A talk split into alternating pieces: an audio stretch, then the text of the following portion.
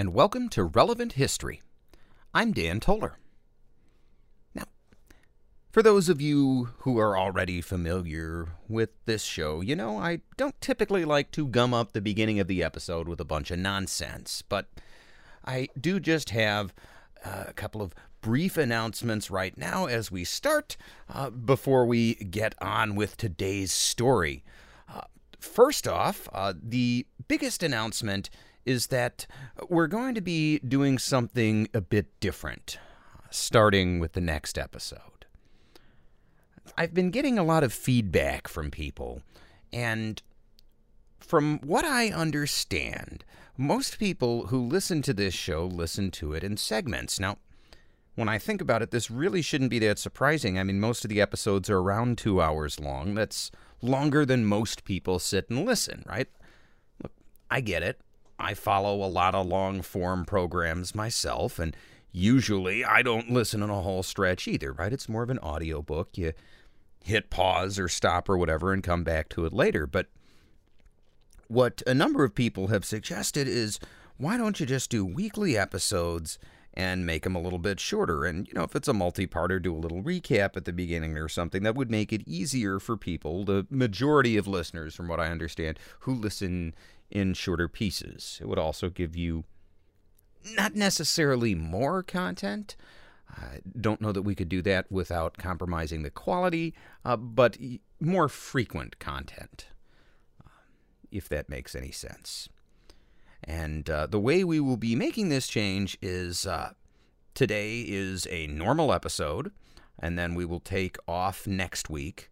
And then beginning on April 6th, uh, the episodes will be shorter and will be coming out weekly, so every Tuesday. Uh, and again, I don't like to tie myself to a specific length. Look, that is part of the fun of distributing on the web versus some other format. We can do whatever length show we like. So right now, I shoot for two hours. Depends on the content. Can be more, can be less. We'll be doing the same thing going forward. We'll shoot for an hour a week. Can be more, can be less. Depends what we're talking about. In other news, I had the opportunity to participate in an interview with Christian Carrion of the Stranger Than Christian podcast. Christian does a different interview every week with different people from not just around the United States, but from around the world. And he was kind enough to have me on his show where we discussed a variety of topics, not just about history, but also about uh, entertainment and popular culture. If you're interested in that kind of thing, you can find a link to the interview both in the show notes and on my website in the interview section. Or you can go to strangerthanchristian.com and there you will find my interview amongst all of Christian's others. The other announcement is that we now have our first benefit for Patreon and Subscribestar subscribers. That's right there is a private relevant history Discord server where I'm active on a regular basis. Now, I'm typically on Discord, if not every day, every other day, but I will see your messages there. And in addition, uh, we will set up uh, maybe some conversations or uh, ask me anything, or maybe get some guests in there as the show grows naturally. And if you would like to be a part of that Discord server, all you have to do is sign up for the basic membership tier of $5 a month, and more benefits will be coming as the show grows. You can do that at patreon.com slash Dan Toller Podcast. That's Dan, T O L E R Podcast. Uh, or you can go to subscribestar.com and just search for relevant history. Also, please share the show with your friends or drop a review on your favorite service when you have the chance. It really does help us grow. Finally, a correction on last week's episode, or rather a clarification. Uh, when I spoke about the uh, practice of money lending in medieval Europe uh, being almost exclusively limited to Jews uh, because they were the ones who were religiously allowed to do it. I should make a couple of clarifications. First off, uh, lending money for interest had been banned previously under Temple Judaism. uh, while the Jewish people lived in Israel. Uh, it was permitted under rabbinical Judaism, that is, the form of Judaism practiced uh, after the destruction of the temple in 70 AD. And even then, it was not allowed to lend at interest to a fellow Jew. The Christian tradition was a little bit different. It combined Jewish teaching with ancient Roman law, uh, which was a little bit weird. Uh, essentially, uh, in the Middle Ages, you could charge a fee for use of something. Uh, basically, what we would call a rental fee in modern terms, right? So if you're a farmer and you lent your neighbor a plow, right, you could expect them to pay you some money in exchange for borrowing your plow for a week or whatever. But consumable goods only needed to be returned in kind, and you could not charge interest. Now, here's where it gets interesting uh, you could charge a fee for renting a consumable good as well. So, say I lent you two cups of flour. Well, I couldn't charge quote unquote interest, right? I couldn't ask you to return me three cups of flour, but I could charge you a fee for lending you the flour. However, with money, uh, because money is both a consumable good and it is the thing being lent, well, if you lent money, you could not charge interest. Uh, you couldn't even charge a quote unquote rental fee on the money because that would be considered uh, interest by its very nature. It, it was very weird, but essentially Christians were not allowed to lend money for interest at that time in history. And by the way, the prohibition on lending money for interest uh, remains today in most Islamic traditions, even as you know, both Christianity and Judaism have more or less accepted its practice uh, on a widespread basis. Anyway, now that we are done with all of the announcements, let us move forward with today's episode. Now, last week we talked about the First Crusade. And while that particular event was relevant to our series, right, this particular season, which is about nationalism, the idea of nationhood and what makes a nation. Uh, the Crusades themselves were not a nationalist endeavor. So I don't want to get bogged down in a blow by blow recounting of the Crusades. And yet, because I find it impossible to skip over anything historically interesting, I find myself doing a very, very detailed summary of the Second Crusade. This is a complex time period. Entire books have been written about very short events that happened in very small places that had an outsized impact. But ultimately, the reason the Crusades are not as relevant as some other historical events is because they failed. Right? The Middle East did not become European. Right? It, it didn't even become Christianized, right? It became more Islamic over the years after the Crusades, right? You will find very few Christians in the Middle East today, whereas back during the Crusades, the area was majority Christian still, ruled mostly by Muslims, but by any objective measurement, if you were to bring uh, a crusading knight forward in time to the modern day and ask them their assessment of the Crusades, uh, they would say that they failed. Right? None of their goals were accomplished in the long term. Uh, even so, the Crusades in the Middle East have gotten trendy of late. I think this is because of current events. The war on terror, we can draw some modern parallels, many of them misguided, but right, even our leaders have sometimes intentionally, sometimes inadvertently uh, stepped in it, so to speak. For instance, remember what George W. Bush said at a press conference on September 16th, 2001. This was only five days after the 9 11 attacks. We understand And the American people are beginning to understand. Now, this is this this this this this crusade, this war on terrorism, uh, is going to take a while, and the American people must be patient. Now, in this case, uh, as you could probably guess, uh, Bush was speaking off the cuff and not choosing his words carefully, and even so, the word crusade set off a worldwide uproar. It's just you know, one example of how the Crusades are still somewhat of a current and uh, sensitive issue in some areas, uh, despite the fact that they didn't really accomplish anything. But that is really only the case, ironically, with the Crusades in the Middle East. See, at the same time, there were lesser known crusades occurring inside the continent of Europe.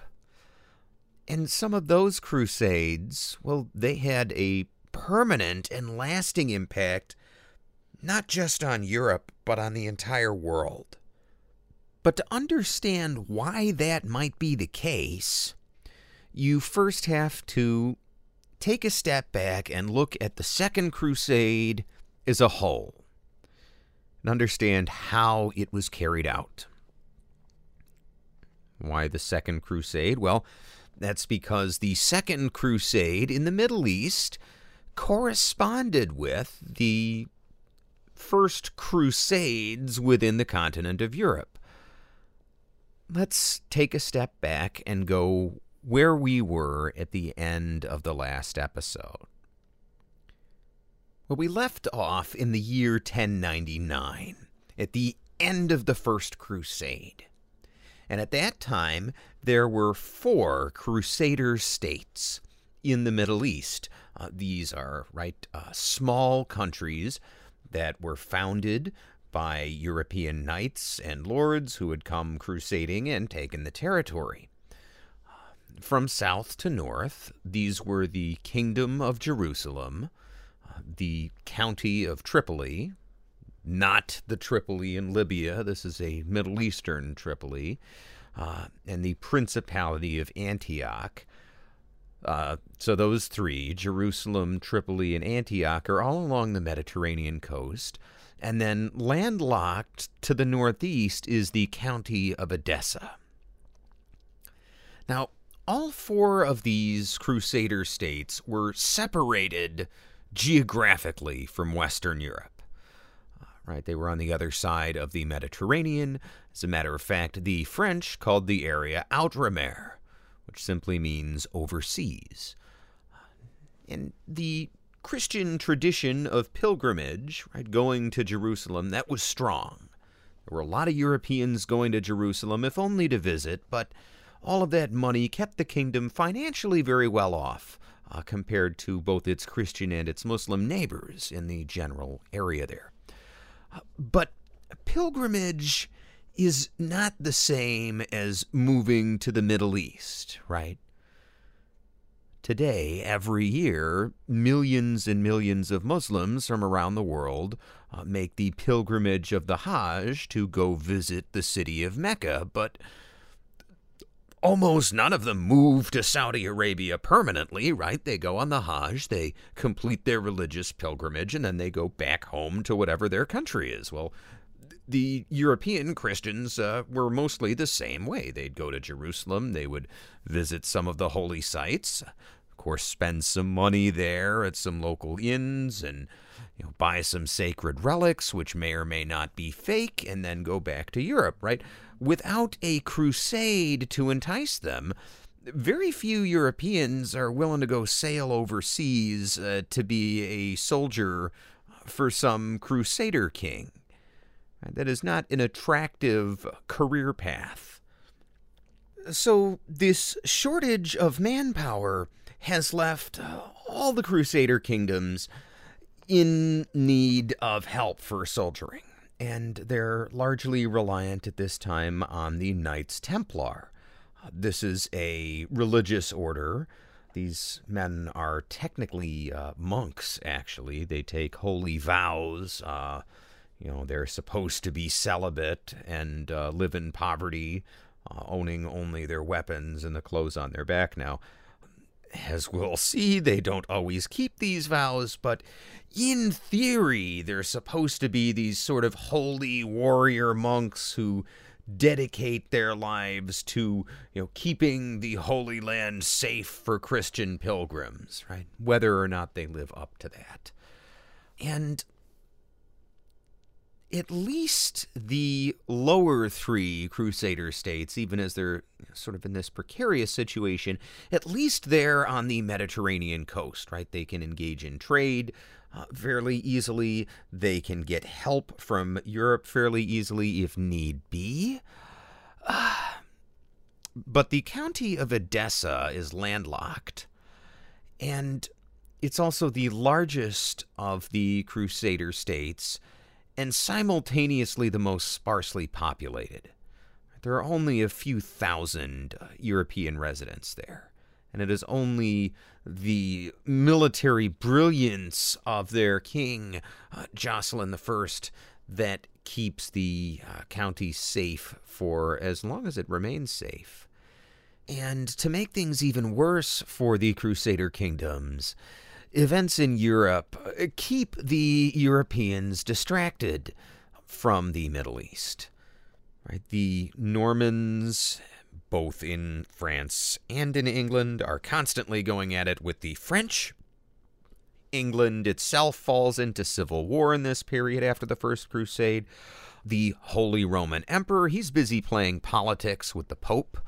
Uh, if you remember, there was an anti pope uh, during the last episode. This gets resolved after the First Crusade, but there's still a larger struggle going on over who has uh, authority over politics in Europe. And in Iberia, the Christian kingdoms are battling the Muslim kingdoms in Spain and Portugal. Sometimes the Christian and Muslim kingdoms are fighting amongst themselves. Sometimes they're allying and fighting against themselves. It's all very complicated and it's a mess over there. Uh, but all of this means that the Crusader states aren't getting as much help as they might otherwise have been able to rely on. The idea of Christendom that we talked about in the last episode, right? The sort of idea of a pan Christian supranation uh, as a parallel to the Muslim caliphate. Well, as the Muslims have already discovered, uh, the idea of that sort of massive religious nation is sort of a pipe dream. People are not necessarily willing to set aside their own political and cultural and ethnic differences just because God tells them to do so. For whatever reason, that is just not a switch that religion seems to be able to instantly flip. Anyway, the final issue that the Crusader states are dealing with at this time is that the Muslim armies in the area, right in the Levant, in Mesopotamia and Anatolia, uh, they're not standing pat. They're adapting. Right? We talked about uh, in the last episode how sometimes uh, tactics uh, and the and the way the Europeans fought that was able to help uh, relatively small numbers of crusaders to beat relatively large numbers of Muslim troops in the field. Well, that is starting to change. The Muslim leaders are changing their tactics, they're changing their armament, they're relying much more on Turkish and Persian style ranged attacks and armored cavalry, uh, as opposed to the sort of old school Islamic uh, fanatical light cavalry uh, that existed uh, in previous centuries. Uh, they are becoming more of a formidable foe, even as the Crusader states are not getting that sort of fervent help that they got uh, earlier on. Now, another thing that's going on in the East is that the Crusader states have poor relationships for the most part with the Byzantine Empire during this time. Uh, the Byzantine Empire is the only major Christian power in the area and the only one to which any of the Crusader states have direct access. Well, if you remember, during the First Crusade, the Crusaders had sort of ganked Antioch from the Byzantine Emperor, uh, taken it for themselves instead of honoring their agreement and returning it to Byzantium. Uh, so the Emperor was not terribly willing to support his fellow Christians. Now, for the first few decades after the First Crusade, the Crusader states uh, survived mostly because the surrounding Muslim states were busy fighting each other. There was no one major unified Muslim power in the Middle East to uh, stand as a direct threat to the Crusader states. But this starts to change in the 1120s and 1130s. See, there is a Muslim governor named Imad al Din Zengi, uh, who's known to historians simply as Zengi, who has taken power over most of inland Syria and northwestern Iraq. Now, Zengi actually grew up in Mosul, a city that has become famous again in recent years uh, during the Iraq War and the aftermath there. Well, Zengi is from this area, but he's not going to stay in this area. See, when he's in his 40s, uh, there is a power vacuum in the Syrian emirate of Aleppo in the year 1128. Basically, the emir of Aleppo dies. There is no apparent heir. Various people are vying for control, and Zengi takes over. But he is not content to stop there. Zengi has dreams of conquering the city of Damascus. Now, Damascus is an ancient city, as we all know. And at this time, it is an independent, uh, very small but powerful Muslim emirate. Right? Damascus lies at the center of all the trade networks in the Middle East, right? Coming up from the Levant and the Mediterranean coast, and then uh, going out inland to Mesopotamia or down south to Egypt. Well, everything's got to go through Damascus. This is a very important place. And it's also important symbolically in the Muslim world. Right? Remember, it had been the capital of the Umayyad Caliphate. So there are a few different reasons why an ambitious Muslim commander might want to control this city. And there are equally obvious reasons why none of the Crusader states want Zengi to control Damascus. Right? This will all of a sudden be a major Muslim power, occupying not just the crux of Middle Eastern trade, but uh, a position on the borders of uh, the three southern Crusader states. Right? This is something that they cannot tolerate. So when Zengi tries to conquer Damascus in 1137, uh, King Fulk of Jerusalem actually makes an alliance with the Muslim emir of Damascus and uh, joins with uh, the local Damascus forces to repel Zengi from the city. Zengi attacks again in 1138, and this time he's driven back by a joint force of uh, Byzantine and Antioch troops. Yes, remember how I said that uh, Byzantium and the Crusader states had fallen out. Well, by now they were sort of uh, reapproaching each other. Antioch had actually just become a vassal of the Byzantine Empire.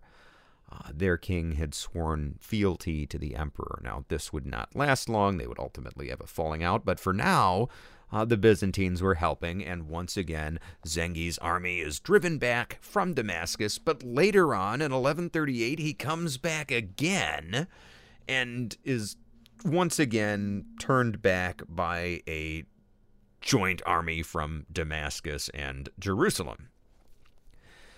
Zengi must be a baseball fan because he figures three strikes and you're out. Uh, he looks elsewhere for now to do some conquering, but for the moment he is stymied by various alliances. Right, all of his neighbors are either too strong for him to attack directly, or if they are weak, they have strong allies. Uh, he's kind of got to bide his time and wait for the moment to strike. As it turns out, he only has to wait a few years. See, in the year 1143, Emperor John II Komnenos of the Byzantine Empire dies, and he's succeeded by his son Manuel I. Now, this in itself does not give Zengi an opportunity, but what does give him an opening is the fact that Manuel is opposed by his brothers, and he spends the first several months of his reign unable to act. His father's army uh, is far from Constantinople at the time, and he is not crowned until they return to the capital in August. And after that, he has to spend several more months attending to domestic affairs, essentially getting his empire together and solidifying his rule. Well, Zengi doesn't wait long. In 1144, a little less than a year later, he moves his army towards the county of Edessa. Right, that inland crusader kingdom that is both landlocked and thinly populated. Well, Edessa also has a new leader. Uh, the valiant old warrior king Jocelyn I has been succeeded by his son Jocelyn II. And Jocelyn II is not quite as experienced and sharp as his dad, but he's not quite a complete idiot either, right? He learns of Zengi's movements, learns that he's about to be attacked, knows that he's not getting help from Emperor Manuel anytime this year. So he makes an alliance with a local Muslim emir whose city lies between Edessa and Zengi's army. And then Jocelyn II marches his army out to meet with his new Muslim ally and fight Zengi together in the field. Sounds like a great plan. But Zengi hears about all this, realizes that he's about to meet a superior force in the field, and simply goes around them and besieges the undefended city of Edessa. See, Jocelyn II is as we said, a bit inexperienced, and he has left his capital city completely undefended. There is no one there to man the guard towers, there's no one in the city who knows how to defend against a siege, and the siege only lasts for a few days. Uh, Jocelyn is not able to get back to his capital in time to save it all of the Latin inhabitants are put to the sword, uh, and Zengi then allows all of the Muslims and the local people who are Christians uh, to simply live their lives in peace. And just like that, Edessa has become part of Zengi's new kingdom. And one of the four Crusader states has ceased to exist. We said that Europe was distracted, right? We didn't say Europe was blind. And in 1145, Crusader messengers bring word to Pope Eugene III, who is living in exile in France due to a popular people's rebellion going on in Rome at the time. That's a whole different story.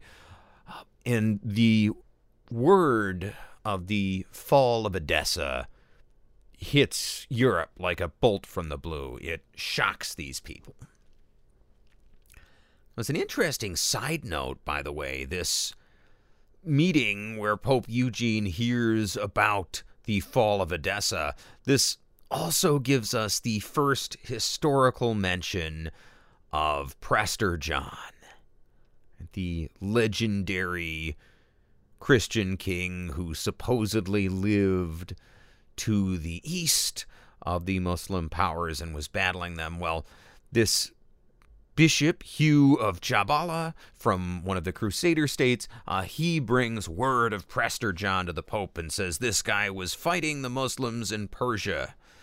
And, you know, if the Christians in Europe would just send their own troops, they'd be attacking the Muslims from the west, and Prester John would be attacking from the east, and uh, they would roll things up pretty quickly. Now, in the coming centuries, there will be numerous letters written to European leaders, uh, allegedly by Prester John, uh, encouraging various courses of action. Uh, most of these are obvious forgeries. Right? People are using them for propaganda to try and influence either the leaders or public opinion. Right. There probably was no Prester John. There certainly was no Christian king in Persia at this time. That was, as far as we know, a complete fabrication uh, by Bishop Hugh. Uh, but that doesn't necessarily mean that the stories of Prester John were completely baseless. Uh, for instance, one possible inspiration could have been the Ethiopian Emperor Yemrahana II Chrestos uh, of Abyssinia. He was known for being very pious. He was well known at the time amongst Egyptian Coptic Christians. So there was a Christian king on the other side of the Muslim powers but he was to the south and not to the east, and he wasn't particularly interested in fighting anybody. And, and Emperor Yemrahana, who had ruled a few decades earlier, well, he's just one possibility. The fact is, we may never know. Anyway, that was a long sidebar for you know, the hardcore history geeks uh, listening right now. Uh, regardless, Pope Eugene has now in the year 1145 gotten word of the fall of the Crusader state of Edessa. And like his predecessor, Pope Urban, he decides to act. And he delivers a message to King Louis VII of France calling for a second crusade. And he actually goes a little bit further.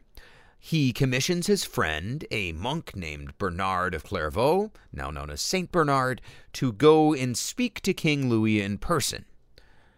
Bernard does this. He also speaks to Louis's wife, Eleanor of Aquitaine, who will feature later in this story and who would later on be the mother of Richard the Lionheart of Third Crusade fame. Well, she and Bernard and Louis all sit down together, and uh, Louis agrees to go on crusade. And then afterward, he goes out in public and stands beside uh, Bernard, who addresses some assembled knights and lords. And Bernard gives a much shorter speech than Pope Urban did back in the day but he gives a speech announcing the crusade. He says, quote, O ye who listen to me, hasten to appease the anger of heaven, but no longer implore its goodness by vain complaints. Clothe yourselves in sackcloth, but also cover yourselves with your impenetrable bucklers. The din of arms, the danger, the labors, the fatigues of war, are the penances that God now imposes upon you. Hasten then to expiate your sins by victories over the infidels, and let the deliverance of the holy places be the reward of your repentance. Cursed be he who does not stain his sword with blood. Unquote. And according to the stories, the crowd responds with the already famous Crusader war cry, Deus Vult. Seems that Many of these French knights are also eager for a crusade. Bernard would go on to Germany. He would speak there with the Holy Roman Emperor Conrad III. Conrad has recently made peace with Pope Eugene. The empire and the papacy are on the same page for once, and uh, Conrad agrees to go on the crusade as well. Uh, one major European power that does not join in the crusade is England. Uh, this is mostly because King Stephen is busy dealing with his own internal turmoil. Right, there was still fallout, a lot of it, uh, from the uh, Civil War, uh, and there were really no royal troops available to go on crusade. Now, that does not mean there were no English people involved. There were some English and Scottish knights and nobles who came on their own, independent from the king, uh, but a storm forces them to land in Portugal instead of in the Middle East, and we'll talk about them uh, towards the end of the episode. Regardless, these missions by St. Bernard to the crowned heads of Europe would mark the beginning of the Second Crusade, an event which historian John Norwich calls, quote, an ignominious fiasco, and which the Catholic Encyclopedia of all places calls, quote, a wretched failure. Now, as with the first crusade, there is a little bit of fallout at home with the Second Crusade, and that fallout comes once again against European Jews.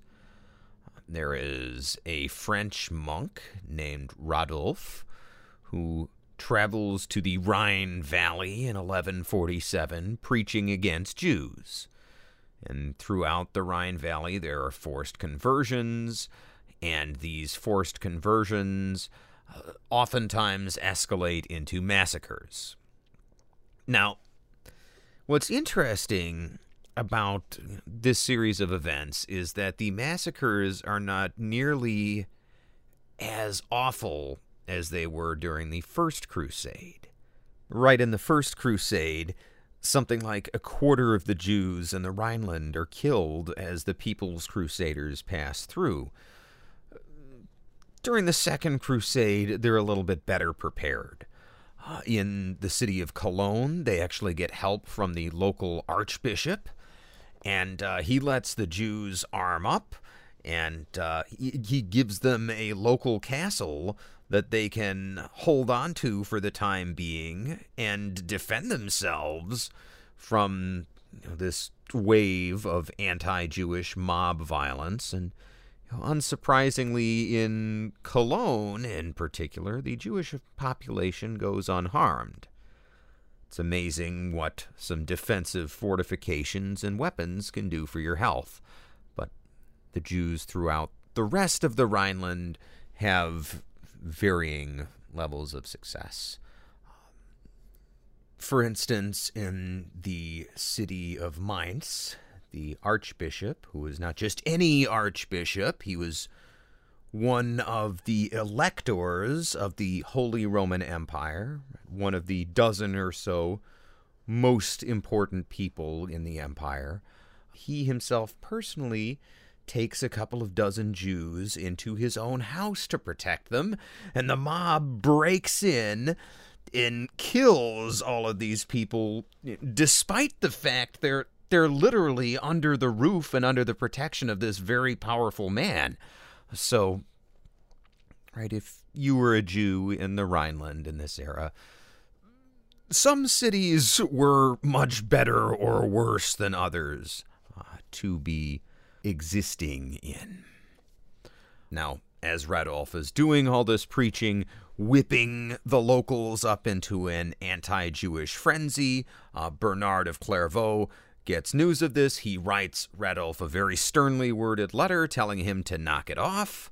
Radulf ignores him, and when this happens, St. Bernard goes in person uh, to the Rhineland and orders Radulf to get back to his monastery and never to preach in public again. And Radulf does, and seeing the revered Bernard of Clairvaux give Radulf this dressing down, the people of the Rhineland stop opposing the Jews. But Unfortunately, the oppression has already spread. Even as the pogroms in the Rhineland are dying down, Jews are seeing persecution throughout much of France, much of Germany, and uh, much of Eastern Europe as well. And to be honest, a lot of this is just general uh, pro Christian fervor. And If you're talking about sort of a sense of Christian nationalism that you know, the popes and the emperors are trying to create, well, these people are looking for non Christians to fight. And it doesn't always mean going to the Middle East, right? For some, for many in uh, Germany and in Denmark and in Poland, this means crusading right there at home. In modern day northern Poland and northeast Germany, uh, at this time in 1147, uh, these areas are still almost entirely pagan, right? They follow the old gods of the you know, people who have lived in the area for centuries. And there are occasional border clashes with German and Polish Christians, as there will be along any border in this era, but relations are mostly peaceful. Uh, Christians have been trying for a couple of centuries to peaceably convert these pagan peoples with very limited success. Uh, most of the trouble as I understand it, was linguistic. You, you, you simply did not have people who spoke the language up there, who could go preach effectively, and you certainly didn't have any sort of religious writings in those works because those people didn't have a written language. Uh, it was a little harder to preach to those people than to preach to, say, you know, other Germans or other Poles or people with at least the same language. But things had been relatively peaceful up there until around 1107 to 1110. Sometime around that period, an anonymous letter called the Magdeburg Letter started circulating in Germany and in Poland. And this letter called for a crusade against these pagan peoples on the Baltic coast, a people called the Wends. And Incidentally, uh, this letter, in addition to talking about uh, their pagan ways, also emphasized how much better their land is. This land around the southern coast of the Baltic Sea, you look at it on a map, it looks pretty far north, but the climate there is, you know, for my American friends, sort of like uh, the Pacific Northwest. You think of a city like Seattle or Portland, yeah, it's fairly far north, but because of the way the winds are blowing and the way the ocean currents are in that area, it's actually surprisingly uh, warm and pleasant. And there's some very good farmland there. And this region where the Wends live, uh, the Magdeburg letter calls it, quote, our Jerusalem. Right? It is really driving home not just the idea of a crusade, but pairing that with the idea of a promised land. Well, in the decades after the writing of the Magdeburg Letter, relations between the Christian peoples in Germany and Poland and the Wendish peoples, uh, those relations deteriorated.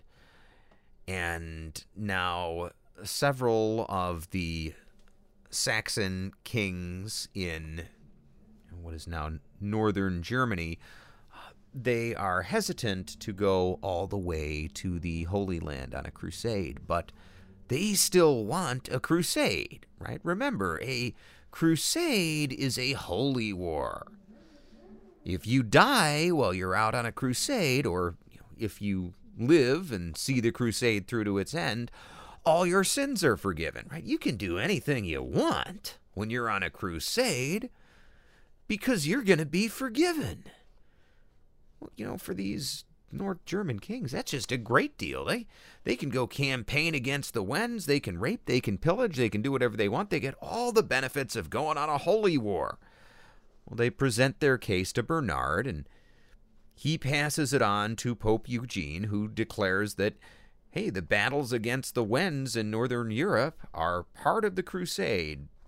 Quote, until such a time as, by God's help, they shall either be converted or deleted. Unquote. Now, the German, Danish, and Polish crusaders in Northern Europe are somewhat successful. They win a couple of battles, but they aren't actually able to hold any land, and they aren't actually able to make any Christian converts in the area. They're effectively unable to penetrate further into Wendish territory, and uh, the Wendish crusaders uh, decide to leave after accepting tribute. Uh, incidentally, their crusader oath expressly forbid quitting and taking tribute. So, according to the rules, anything they did, uh, their sins were not forgiven. According to the rules of the crusade, if you believe in that kind of thing. Ironically, those same areas would be conquered piecemeal by individual German and Danish kings over the next 50 years. Purely for ordinary, earthly reasons of political ambition. And by the year 1200, Christianity would spread as far as the modern day Baltic republics. Right, that whole area of far northern Germany and northern Poland, well, that is when that part of Europe uh, became Christianized. But it wasn't because of the Second Crusade. The Second Crusade failed there. That area became Christianized because of totally unrelated stuff having to do with politics, and it happened later. Well, okay, you might say, what's going on with the main crusade? Here's what's going on with the main crusade. Just like the first crusade, the leaders decide to take different routes. And they decide to do this mostly for logistic reasons, right? You bring too many troops through the same area at the same time, the local infrastructure is not going to be able to sustain all those guys. You're not going to be able to feed them. Then they're going to start looting on their own. You're just going to run into trouble. Better to move your armies separately and put less strain on the areas you're going through and uh, meet up when you get somewhere where you actually want to do battle. We will see again and again throughout this story just how important logistics are.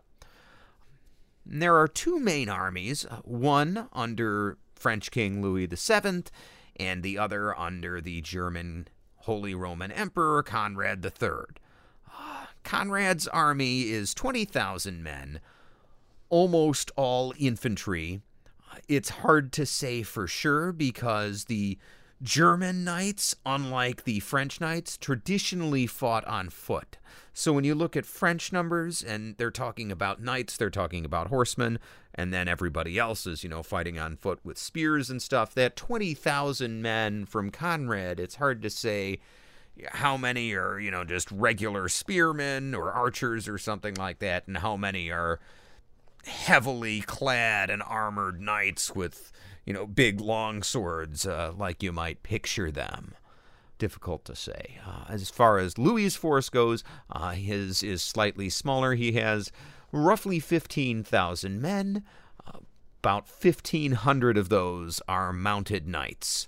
Uh, the rest are infantry. Of the two armies, Conrad's is the first to arrive in Anatolia. Now, he intends to wait there uh, for Louis, but his nephew, a young man named Frederick Barbarossa, who would become famous later on in his own right, well, this young man, Frederick Barbarossa, gets into a skirmish with some Byzantine troops. And to avoid any wide scale conflict with fellow Christians, Conrad decides he is going to leave Anatolia, which means he has to move into unfriendly territory. So he decides he's going to attack the Sultanate of Rum. This is a middling Muslim power in you know, central Anatolia. And he splits his army in two. Now, his half uh, he uses to attack directly towards the Sultanate's capital of Iconium. Uh, right in the center of Anatolia. And the other half of his army he puts under his brother's command to head down the Mediterranean coast in sort of a wide scale flanking maneuver, presumably trying to cut off supplies. But his decision is baffling for a couple reasons. First off, he had to know that the Sultanate is well defended, and uh, therefore he should be bringing all the troops he can to the main battle. And number two, he also had to know that uh, Emperor Manuel of Byzantium has been trying to conquer Iconium for pretty much the entire time he's been emperor. So, why Conrad didn't ask for help from the Byzantines to do something they wanted to do anyway, well, that's a bit of a mystery. Well, the Sultan of Rum does not wait for Conrad to come all the way to Iconium. He sends his troops out to meet Conrad in the field, and being a Turkish ruler, his troops fight in the Turkish style. They are almost entirely cavalry archers, and they will sort of ride right up to Conrad's troops, shoot a bunch of arrows at them, run away again. They'll do this several times, and then eventually uh, they uh, pretend to be retreating. Right? They're just so scared of Conrad's constant uh, marching towards them. So Conrad sends his few mounted cavalry uh, chasing after the Turkish cavalry archers, trying to you know, sort of run them down and uh, eliminate them once and for all. And then the Turkish, once they're safely out of range of Conrad's infantry, well, they just turn around and defeat his cavalry while they're on their own. And then the Turks are able to harass Conrad's army all the way back to Byzantine territory. And a lot of his men are lost.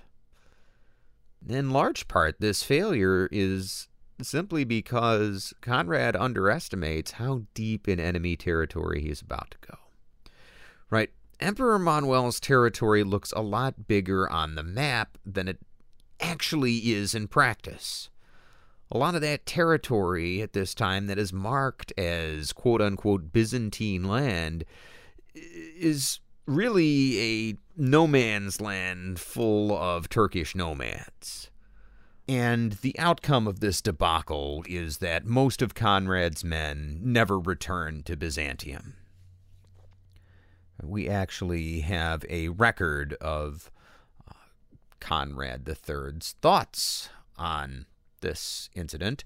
He writes in an official letter to the abbot of Corvey, quote, We had reached Nicaea with our army entire and strong. Wishing to complete our journey quickly, we hastened to set out for Iconium under the guidance of men who knew the road. We carried with us as many necessities as possible. And behold, when ten days' journey were accomplished and the same amount remained to be traversed, food for the whole host had almost given out, but especially for the horses. At the same time, the Turks did not cease to attack and slaughter the crowd of foot soldiers who were unable to follow the army. We pitied the fate of our suffering people, perishing by famine and by the arrows of the enemy.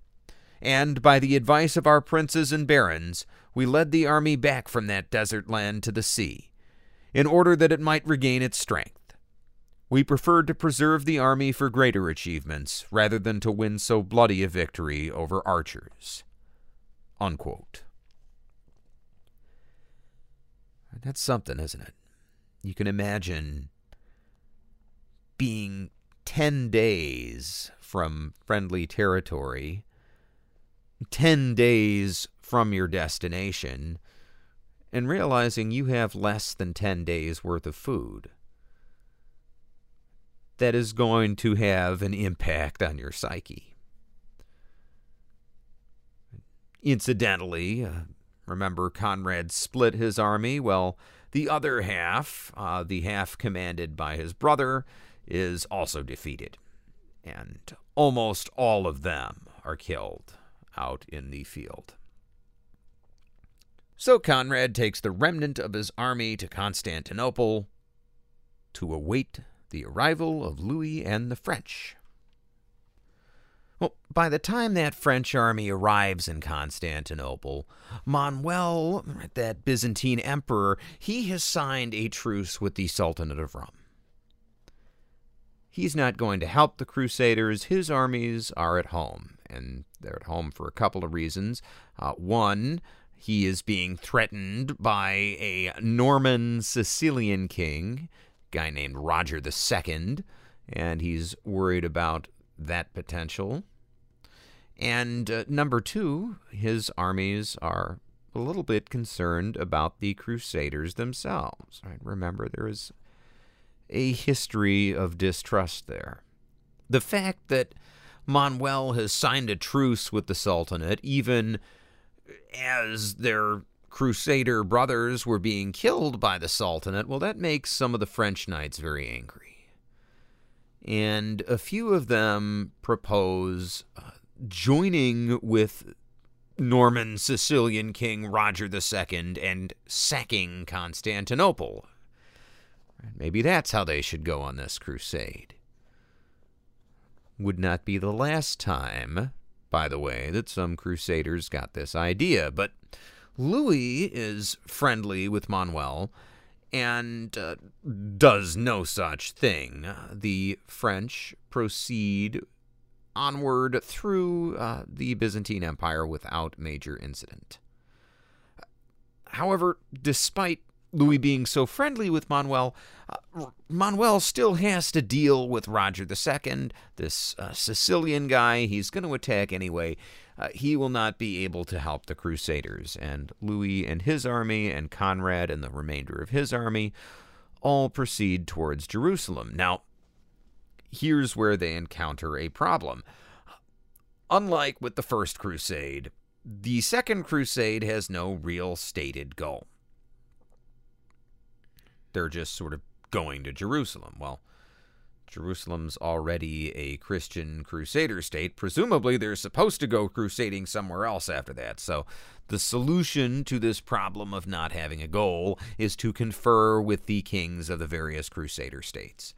So, Conrad sails directly to Acre, which is a major city in the Kingdom of Jerusalem, and Louis proceeds overland to Antioch, where his wife Eleanor's uncle Raymond is king. Now, along the way, his army is harassed by Turkish horse archers, right, much like Conrad had to deal with, uh, and the archers are also sort of running ahead of the Crusader army and burning all the crops. So as the Crusaders come through, they're not able to forage and their supplies are running out. So, hungry and unable to proceed, uh, Louis and his army stop in a coastal city. They send for ships. But there are some storms, and only a few of these ships actually arrive. So Louis proceeds along with some of his retainers and a few other knights. Uh, he goes ahead to Antioch and uh, has his army proceed by land. Most of them are killed on the way by archers or starvation. So now you have not only uh, Conrad having most of his army destroyed, but the same has happened to Louis, and they haven't even really fought anybody yet. But Louis does get to Antioch, and things seem to go swimmingly at first. His uh, wife Eleanor is uh, getting along with her uncle, and uh, Uncle Raymond, this king of Antioch, looks like he really wants to reconquer Edessa. Now, there are some disagreements over how exactly they're going to go about this. Right, Louis wants to complete his pilgrimage to Jerusalem first uh, before engaging in any military activity. And uh, Raymond is very much like, come on, let's go, let's go reconquer Edessa tomorrow. But as they're negotiating, it comes out that Raymond is making advances towards Eleanor, his niece by the way, lest you forget. And he wants her to divorce Louis and move in with him. There are even rumors that Eleanor and her uncle Raymond are having an affair. Now, we don't have historical confirmation of this, but there are a couple of things that have to make you wonder if whether it wasn't true. For one thing, uh, Louis leaves from Antioch for Acre abruptly, and he leaves by ship, and he takes Eleanor with him under arrest. Right, so she was probably going unwillingly. Uh, for another thing, Louis would later have the marriage with Eleanor annulled on the basis that she had failed to produce a male heir for him. Well, she would then go on to marry Henry of England and have uh, a couple of sons for him. So one wonders if there wasn't something else going on there in the marriage. Anyway, for now, in the Second Crusade, there will be no help coming from Antioch. That is one of the three remaining Crusader states that is simply not going to be participating. Well, in June of 1148, both Louis and Conrad have finally arrived in the Kingdom of Jerusalem, and they meet with the feudal parliament of the kingdom uh, in the city of Acre. And there they find out that a man named Alfonso of Provence, a important nobleman in his own right, well, they had sent him to the other Crusader state, to Tripoli, and uh, he had been poisoned there uh, in a complicated political plot that we really aren't going to get into here, but point being, due to infighting amongst the Crusaders, there was not going to be any help coming from Tripoli either. Now, the Second Crusade is going to be proceeding with at most one of three Crusader states and with two armies that are very badly denuded, to say the least.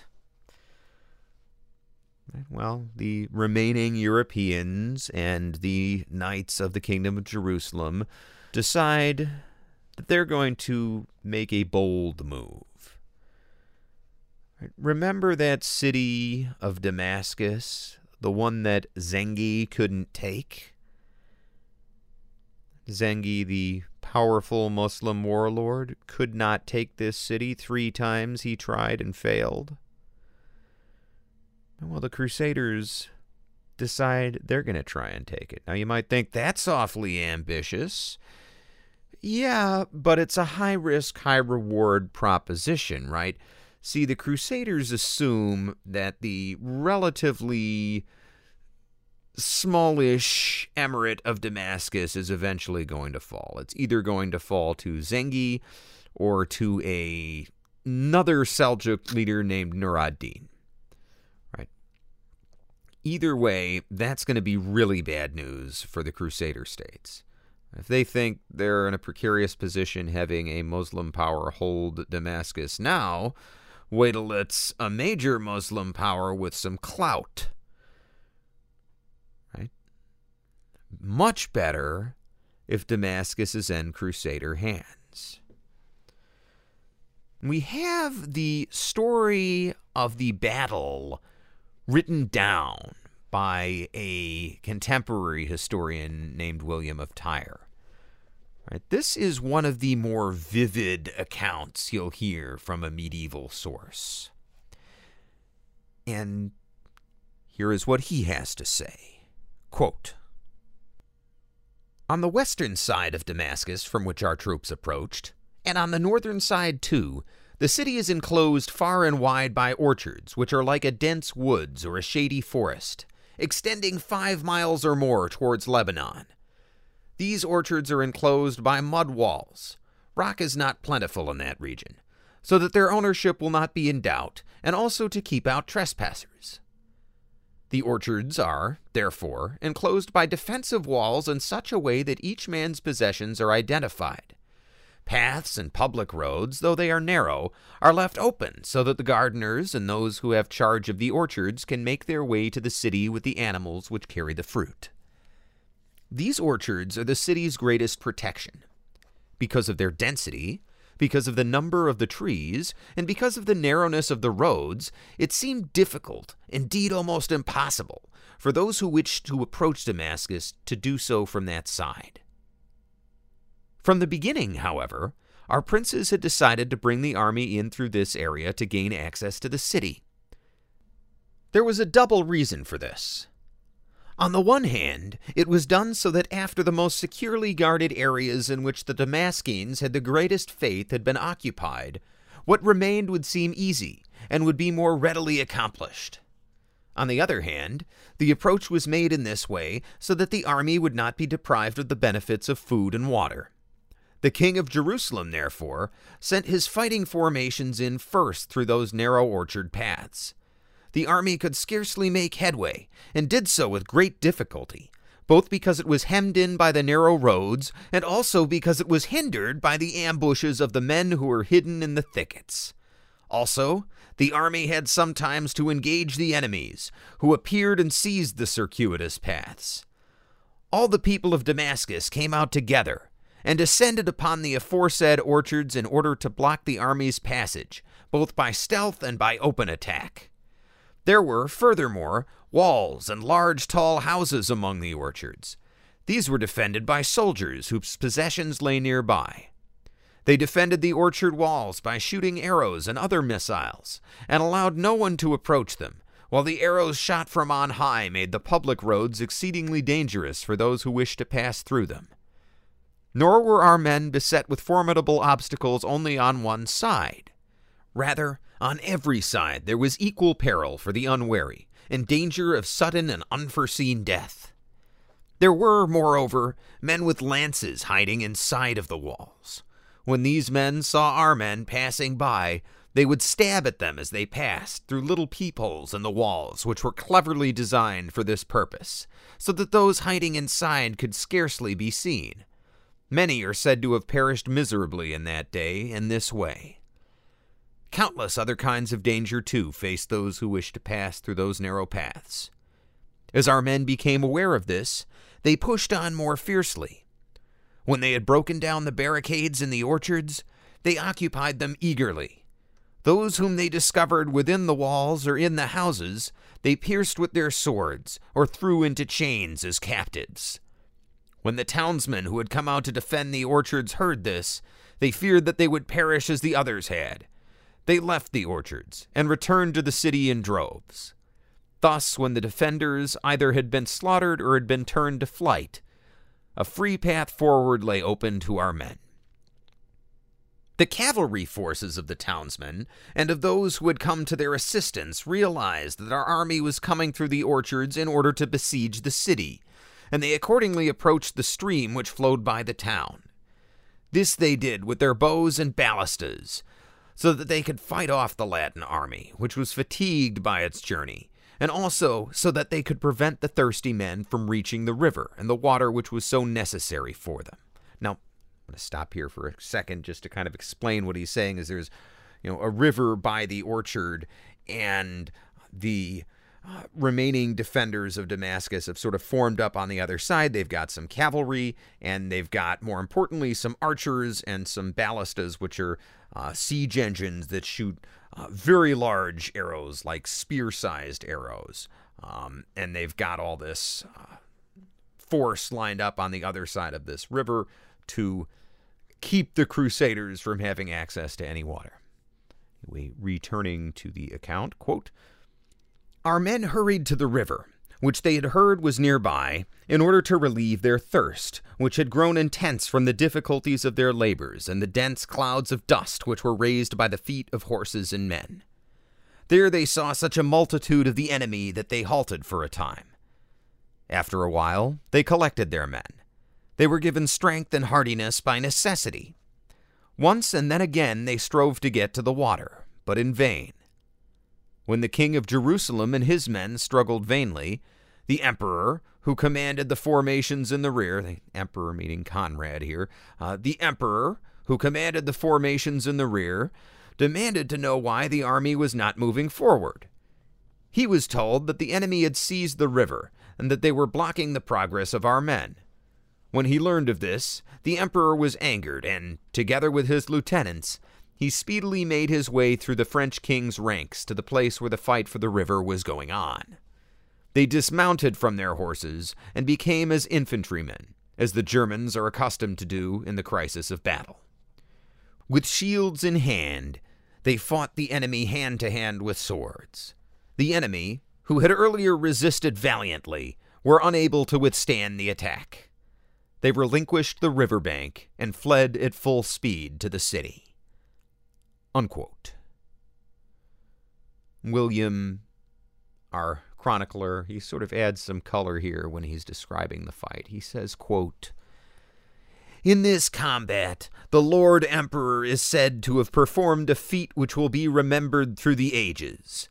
It is related that one of the enemy was resisting manfully and vigorously, and that the Emperor, with one blow, cut off this enemy soldier's head and neck with the left shoulder and arm attached, together with part of his side, despite the fact that the foe was wearing a cuirass. At this deed, the citizens, both those who witnessed it and those who learned of it from others, were thrown into such a fright that they despaired of resisting and even of life itself. Unquote. Now, whether or not Emperor Conrad III ever struck such a blow is doubtful. That would be quite the swing to basically cut off a third of a person while slicing through their breastplate, but right today we have Marvel action movies and back during the Crusader times, people had stories like this one brought back from the Middle East and from other places of adventure. What we do know for sure is that the Crusaders uh, would build fortifications to cut the city off from reinforcement. They launch an initial attack on the walls but are repulsed. Now, I've seen this written up even in so called reliable sources as if the crusaders in religious frenzy ran up and beat on the walls, uh, believing that the walls would fall of their own accord before the armies of God. That's made up. This is a common thing in medieval battles. They're going to launch an initial attack to find out what kind of defenses they're facing. And uh, after this initial attack, while the Crusaders are going about their siege, the governor of Damascus, a man named Mu'in ad-Din Unur, uh, he sends for help from two rival emirs, uh, one in Mosul and one in Aleppo. The Crusaders, meanwhile, are making steady progress. But the walls on this side of the city, right, the side by the orchards, are very well reinforced. And some of the leaders, particularly the Templars, uh, suggest moving to the other side of the city. This is a softer target. A lot of the bricks are just soft clay, and the Crusaders go ahead with the move, which turns out to be a disaster. And William of Tyre blames the Knights Templar for taking a bribe from the defenders. Here's how he tells the story. He says, quote, The city, as we have said, was in despair, and its citizens held no hope of resisting or of being saved, but rather they were packing their bags and preparing to leave. At this point, for our sins, they began to work on the greed of our men. Using money, they attempted to conquer the hearts of those whose bodies they could not overcome. With consummate skill, they proposed a variety of arguments to some of our princes, and they promised and delivered a stupendous sum of money to them so that the princes would strive and labor to lift the siege. They persuaded these princes to assume the role of the traitor Judas. Corrupted by gifts and promises, led on by greed, the root of all evil, these princes fell in with the crime. By impious suggestions, they persuaded the kings and the leaders of the pilgrims, who trusted their good faith and industry, to leave the orchards and to lead the army to the opposite side of the city. To camouflage their plot, they alleged that on the opposite side of Damascus, which faced south and west, there were neither orchards to strengthen the city, nor any moat or river to hinder their approach to the walls. The wall, they said, was low and was made of sun baked bricks, and it would scarcely withstand the first attack. There, they asserted, neither engines nor any great force would be needed. In the first attack, the wall could immediately be torn down by hand, and it would not be difficult to break into the city. The kings and all the leaders of the army believed them, and they deserted the places which they had earlier won with so much sweat and at the cost of the lives of so many of their men. They transferred all of their formations and, under the leadership of the traitors, they camped on the opposite side of the city. There, they found themselves located far from access to water, deprived of the abundance of fruit, and lacking almost all supplies. They were saddened, and they discovered all too late that they had maliciously been led to move from a region of abundance. The food supply in the camp began to run out. Before the men had set out on the expedition, they had been persuaded to believe that the city would be quickly taken, and they had brought along provisions for only a few days. This was especially true for the pilgrims, nor could they be blamed for it, since they were unfamiliar with the country. They had been persuaded, too, that the city would be taken at once in the initial attacks, and they were assured in the meantime a large army could be fed on the fruit supply which they could get for nothing, even if all other food were lacking. The doubtful men deliberated publicly and privately as to what they were to do. To return to the places they had left seemed hard, even impossible, for when our men had left, the enemy saw that what they desired had been accomplished. They had entered those places more strongly than before, and had barricaded the roads by which our men had earlier entered. They had blocked them by piling up beams and large rocks, and had sent in an immense company of archers who made access almost impossible. To attack the city from the area where the camps were now located would, on the other hand, involve delay, but the lack of food supplies would not allow a long respite. The pilgrim princes consulted one another. Seeing the manifest discomfort of the men whose spiritual care and whose crusade had been confided to them, and knowing that they could make no headway, they decided to return, despising the false pretenses of the men who had betrayed them. Unquote. What William of Tyre does not say in his account, but is just as important as the Crusaders' moving locations, uh, the emirs of Mosul and Aleppo had indeed answered the emir of Damascus's call, and both of them were standing by nearby. The Crusaders feared that one or both of those emirs would get involved, and if they lost that battle, one of those emirs would end up in charge of Damascus, and the position of the Crusader states would be weakened. So, again, one more reason just to retreat. And once again, in this period of a couple decades, the city of Damascus is saved from being conquered by receiving help just in the nick of time. Now, most of the Crusader army, right, along with Louis' half, would all return home. Holy Roman Emperor Conrad would go on to the city of Ascalon, which is on the border between the kingdom of Jerusalem and Egypt, and his army is supposed to meet there with the other crusaders for another siege, but due to mutual distrust, after the failed siege of Damascus, no one else comes. And both the Middle Eastern Christian, William of Tyre, and the German Christian, Conrad, they recognize the rift that the Second Crusade has caused between the various crusading kingdoms. And here is what William of Tyre says at the end of his account. He says, quote, Thus, a company of kings and princes such as we have not read of through all the ages had gathered, and, for our sins, had been forced to return, covered with shame and disgrace, with their mission unfulfilled. They returned to the kingdom by the same route over which they had come.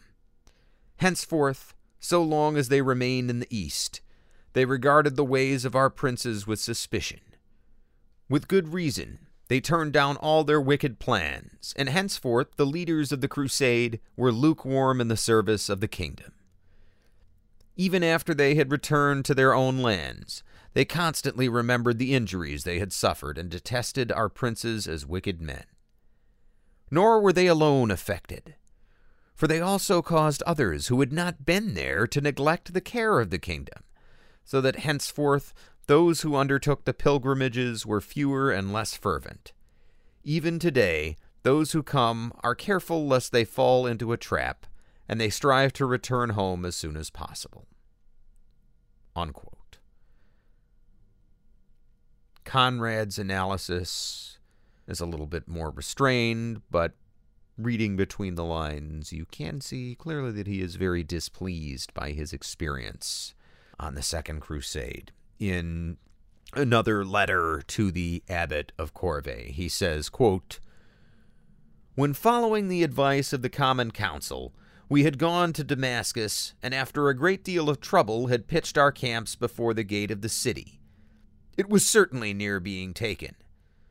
But certain ones, whom we least suspected, treasonably asserted that the city was impregnable on that side, and hastily led us to another position, where no water could be supplied for the troops, and where access was impossible to anyone. And thus all, equally indignantly grieved, returned, leaving the undertaking uncompleted. Nevertheless, they all promised unanimously that they would make an expedition against Ascalon, and they set the place and time. Having arrived there according to agreement, we found scarcely anyone. In vain we waited eight days for the troops. Deceived a second time, we returned to our own affairs. Unquote. And continued distrust between various Crusader factions would not shrink over the years, it would grow that would continue to doom future crusades. That was not the Second Crusade's only negative impact on the Crusader cause. Uh, in addition, because of its failure, it becomes harder to get people fired up for future crusades, right? Remember that final image of the First Crusade with King Baldwin, I'm sorry, defender of the Holy Sepulchre Baldwin, holding the true cross and leading his troops to defend against the Egyptian charge, right? All of that is very poetic when you win, but when the Crusaders coming home are saying, yeah, we went out in the desert and we got shot at, and most of us died. And then we went into a siege, and uh, some of our own guys betrayed us. So we didn't win the siege either, and we were really hungry, and a bunch of people starved. And uh, yeah, I barely made it home. That's a little bit less inspiring, right? You can take the image of Baldwin's final battle in the First Crusade. Right? You can imagine that on a recruitment poster in modern times. The Second Crusade does not have a recruitment poster moment in it for the Crusaders. It's all miserable. If you're trying to sell a future crusade, you're going to have to explain to people how it's not going to turn out like the Second Crusade.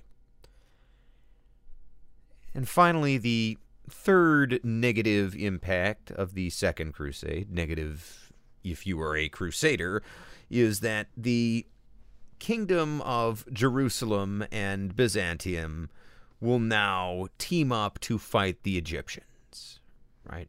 Jerusalem realizes Uh, she can't rely on Tripoli or Antioch because they're all playing politics. So Jerusalem goes right to Big Daddy Manuel in Byzantium, and they start uh, fighting the Egyptians. Uh, they end up taking Ascalon, I believe, in 1153. But from 1150 to about 1190, uh, the Kingdom of Jerusalem, with a lot of Byzantine help, uh, significantly eats into uh, Egyptian territory.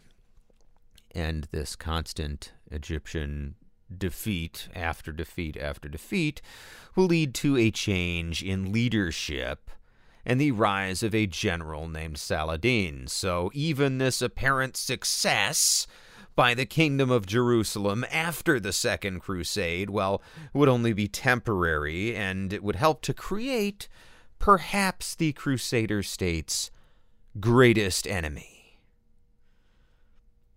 But as I mentioned at the beginning of the show, despite the Second Crusade's failure in the Middle East, it would have serious implications in Europe, specifically in Iberia, right, the peninsula on which you will find the modern nations of Spain and Portugal. At this time, Iberia is split uh, between a number of rival kingdoms, some of which are ruled by Christians, some by Muslims.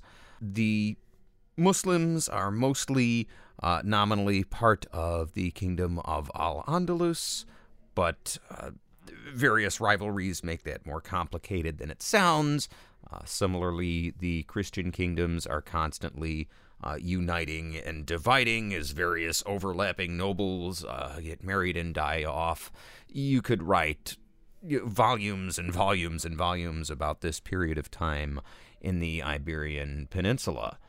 But there was a broad movement among the Christian kingdoms called the Reconquista, uh, which means reconquest. And this was an ideological movement that sought to you know, re Christianize all of the Iberian Peninsula, basically push the uh, boundary line between Christianity and Islam to the Straits of Gibraltar.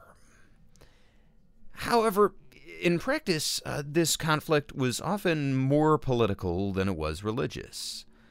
Uh, people would switch sides. Alliances were not always just Christian against Muslim. For instance, the legendary General El Cid uh, switched more than once between the Christian and Muslim factions during his career. Uh, it's a complicated time. But in the year 1147, right, the year the Second Crusade is kicking off, Portugal is ruled by King Alfonso I. Now, Alfonso did not begin his career as a king. He started as a 12 year old count in exile. He didn't even have territory to his name because he had been banished by his own mother from the county of Portucale.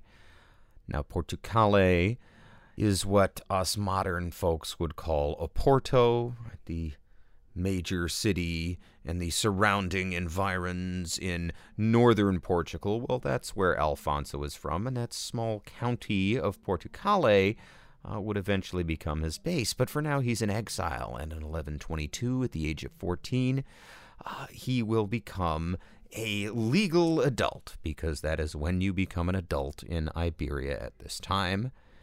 And he will also be a knight. He at least has something to his name. And taking advantage of a rivalry between his mother and a rival count, Alfonso will seize the county from her and become Count Alfonso in his own right. He would then go on to spend most of his life fighting against the Moors, although sometimes against rival Christian kings. Again, this was complicated, but one of his most major uh, victories was in 1139, right? Eight years before the Second Crusade. He had won a major battle against the Moors, a, another word for these North African Muslim dynasties ruling uh, in Iberia at the time. He had won a major battle against them at the Battle of Ourique, and that had secured most of the southern half of what is now Portugal.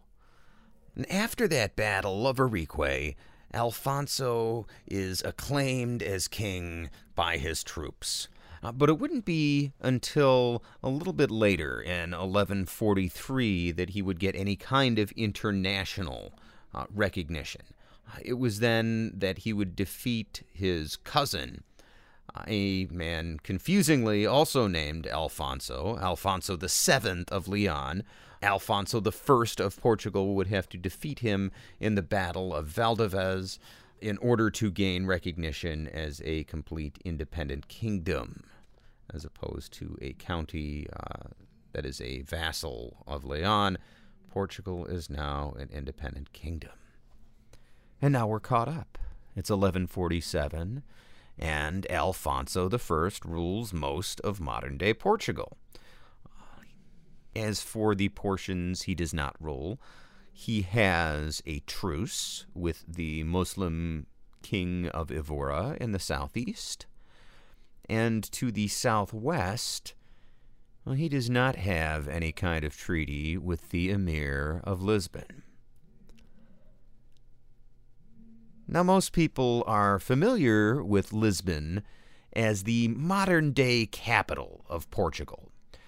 But what many people don't realize is that Lisbon is actually one of the most ancient cities in the world. Amongst European capitals, for instance, it ranks second only to Athens uh, in terms of being the oldest. Right? You can go there and find archaeological digs where people have dug up ancient pottery from the Phoenicians. Right? This city was a Celtic trading center way back in the 6th, 7th, and 8th centuries BC, trading with the Phoenicians. And there's a reason for that. It has an excellent position for trade. It's located on the Atlantic coast. You can very easily sail up the coast to France or England, or sail down and, uh, you know, trade in North Africa or in uh, southern Europe. It's it's you know, a prime piece of coastline, and it is at the mouth of a river, the Tagus River, which flows down from eastern Spain. So you also have all kinds of easy water access to inland trade. And this city is a lot like Damascus in that regard, isn't it? A major trading hub and it remains for the time being in Moorish hands, an emirate under the rule of Al Andalus, the larger Muslim kingdom in Spain.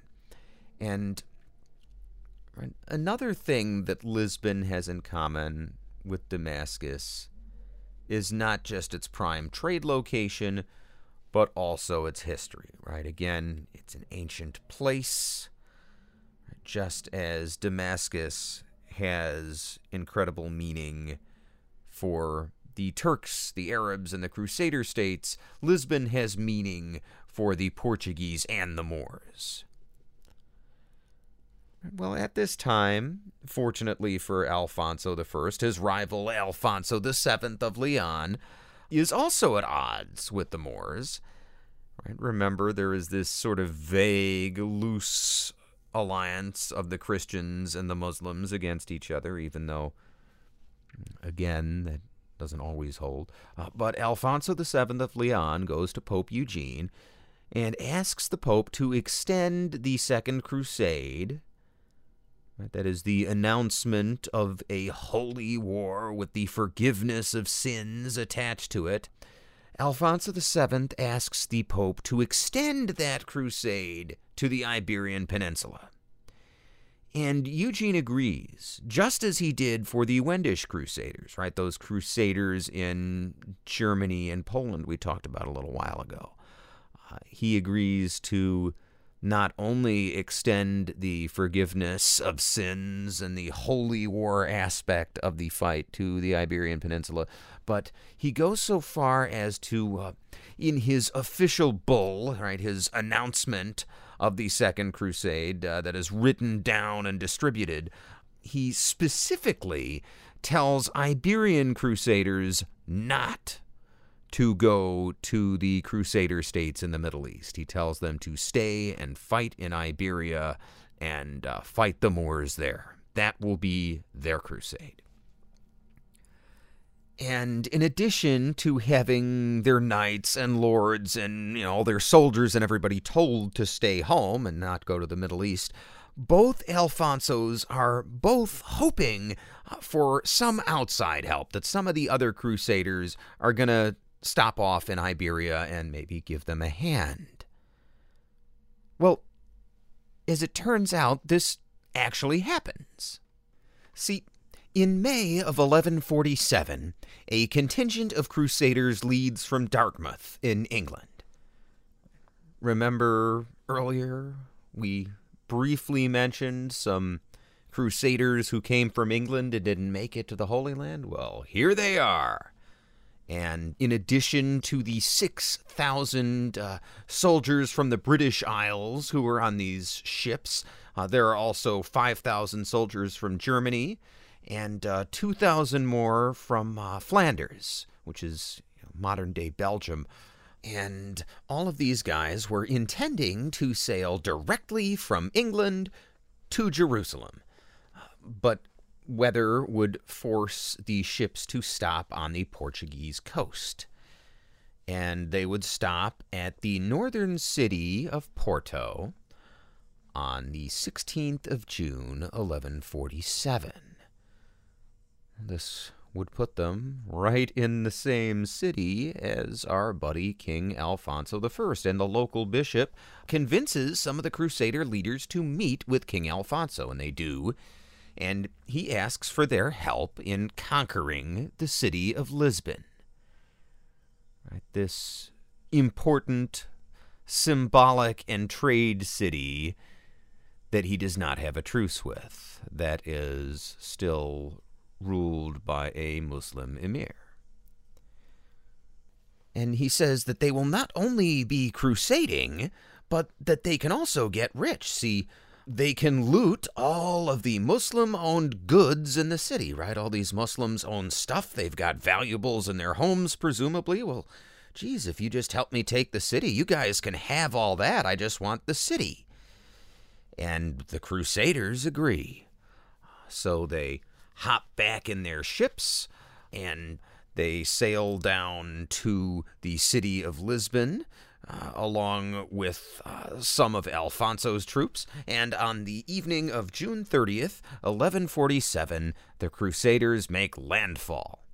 And uh, the Emir of Lisbon hasn't had much warning, but he's had enough to sort of get uh, a rudimentary force together at the landing site. These are, you know, local troops, uh, lightly armed, and they're, you know, driven back by the Crusaders who establish a beachhead. And the primary account we have of this particular siege is written by an English chronicler who goes by the name Osbernus. Now, this is a pseudonym. Right? The writer is actually anonymous, but you can tell from the way that this text was written that whoever Osbernus was, this man was there with the English Crusaders participating in the action. And here is his description of Lisbon as the Crusaders saw it when they arrived. He says, quote, the city of Lisbon, at the time of our arrival, consisted of 60,000 families paying taxes. This figure includes the suburbs round about, except the free ones which pay taxes to no one. A circular wall there surrounds the top of the hill, and at the left and right, the city walls descend to the banks of the Tagus River. The suburbs, down below the city wall, are cut into the banks of the river in such a way that each of them has a superbly fortified citadel. The place is girded with pitfalls.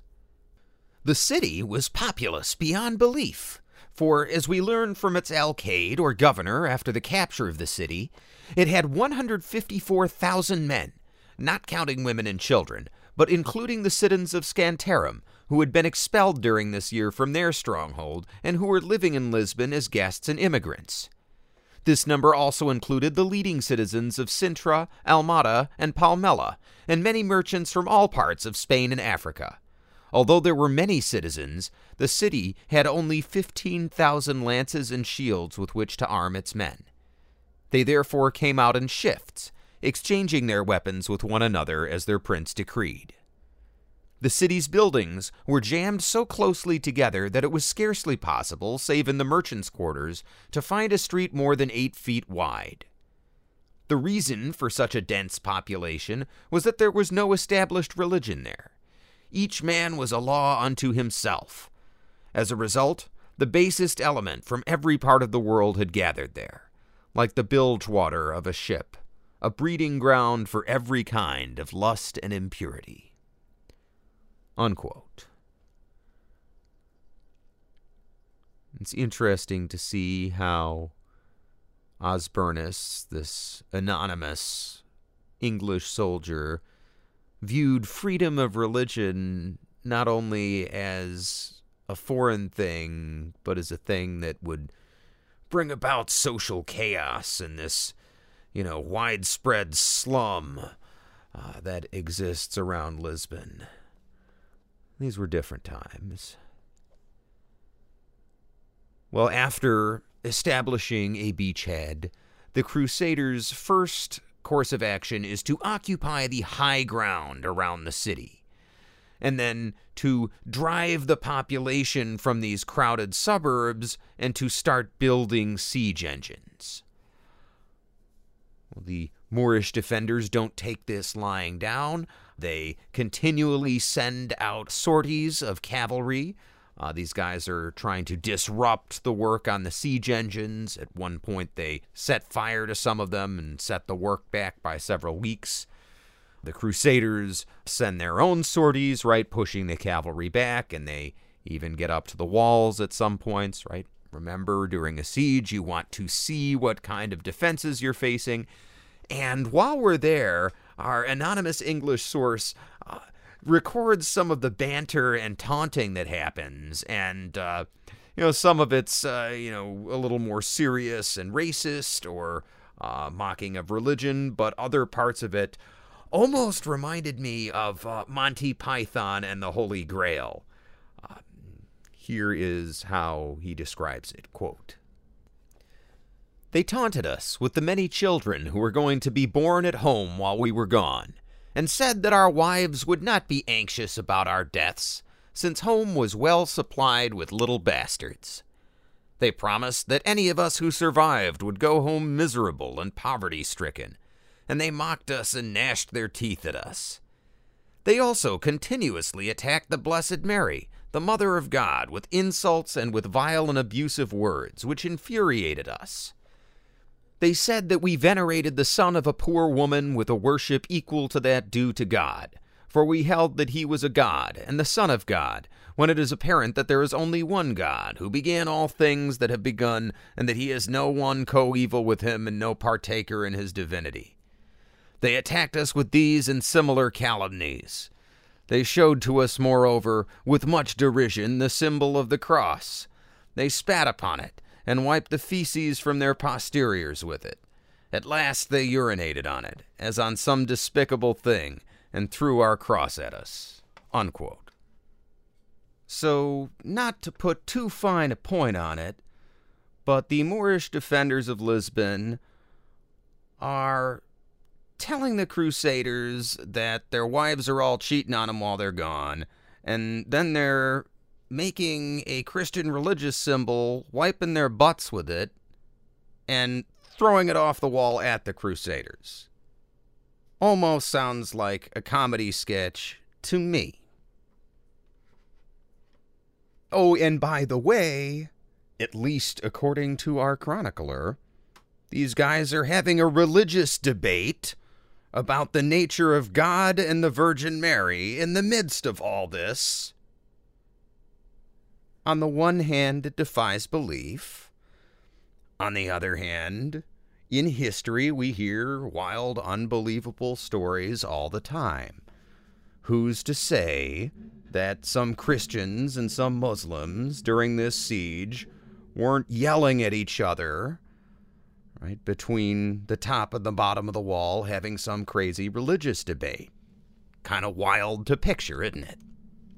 And here, our anonymous chronicler then gives us a fascinating account of what happens during a siege. at least from his perspective during this particular siege, starting from mid August through September. Right, a lot of times when we read history, we hear, and then there was a siege of so many months, and then this happened. Well, geez, that so many months is oftentimes the bulk of the war right? Particularly in medieval times.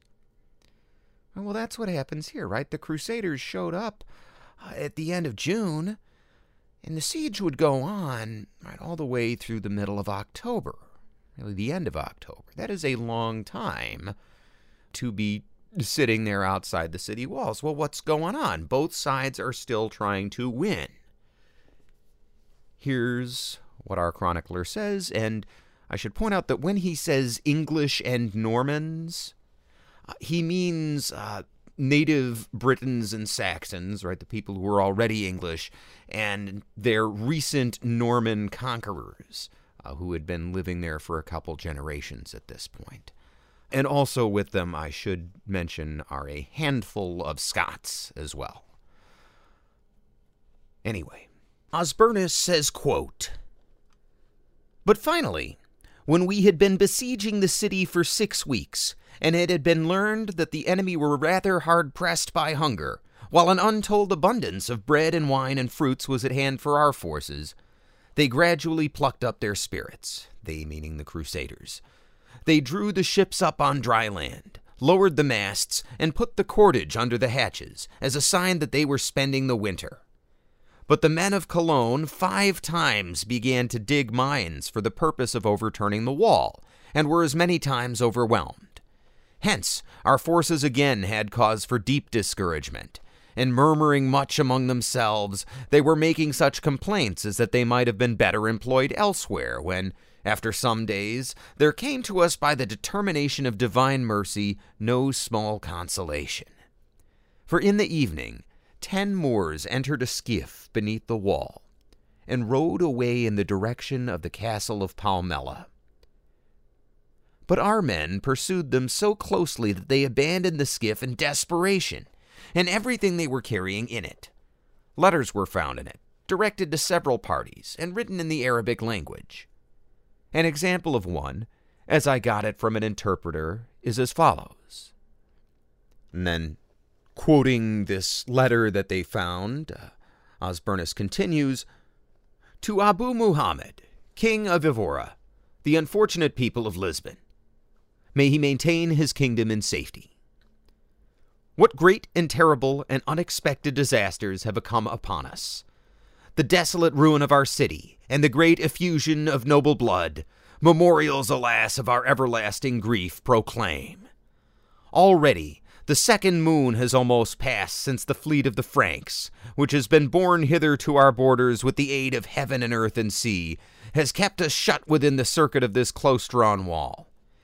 And what is to be hoped for amid this sum of woes is more than doubtful, except only to look for succor by means of ransom. But with our cooperation, we doubt not that you will liberate the city and the country from the barbarians, for they are not so very numerous or warlike as their tower and engines which we have burned with force and arms bear witness. Otherwise, let your prudence beware, for the same outcome of events and evils awaits you. And the letter ends, and our chronicler continues. And the other letters besought the same things from parents and other relatives and friends, and from debtors.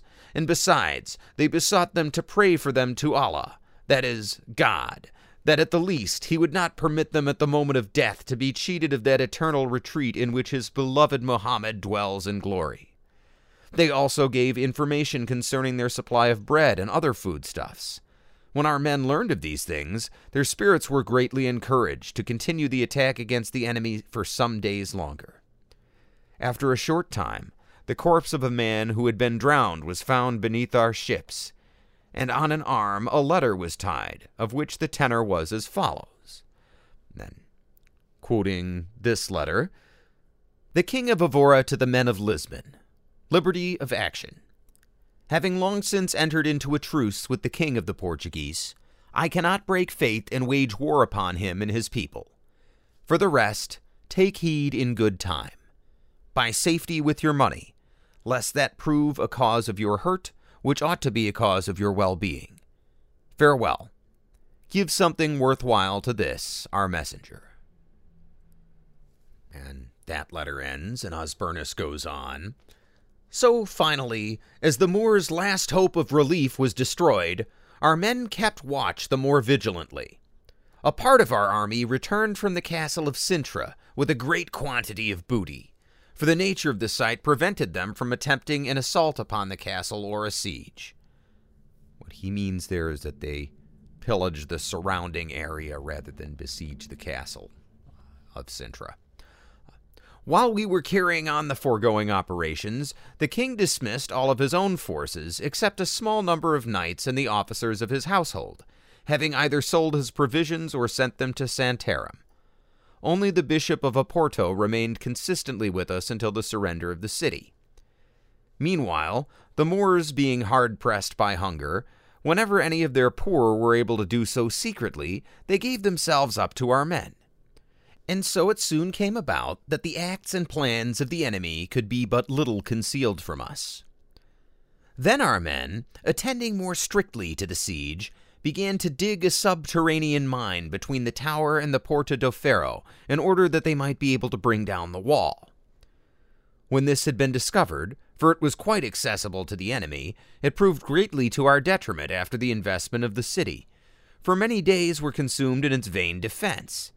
Besides, two Balearic mangonels, which is a type of catapult, uh, were set up by our forces. One on the river bank, which was operated by seamen, the other in front of the Porta de Ferro, which was operated by the knights and their table companions. All these men having been divided into groups of 100, on a given signal the first hundred were retired, and another took their places, so that within the space of ten hours 5,000 stones were hurled. And the enemy were greatly harassed by this action. Again, the Normans and the English and those who were with them began the erection of a movable tower 83 feet in height. Once more, with a view to bringing down the wall, the men of Cologne and the Flemings began to dig a mine beneath the wall of the stronghold higher up. A mine which, marvelous to relate, had five entrances and extended inside to a depth of 40 cubits. That's about 60 feet from the front, and they completed it within a month. Meanwhile, hunger and the stench of corpses greatly tormented the enemy, for there was no burial space within the city and for food they collected the refuse which was thrown out from our ships and borne up by the waves beneath their walls. A ridiculous incident occurred as a result of their hunger when some of the Flemings, while keeping guard among the ruins of houses, were eating figs and, having had enough, left some lying about unconsumed.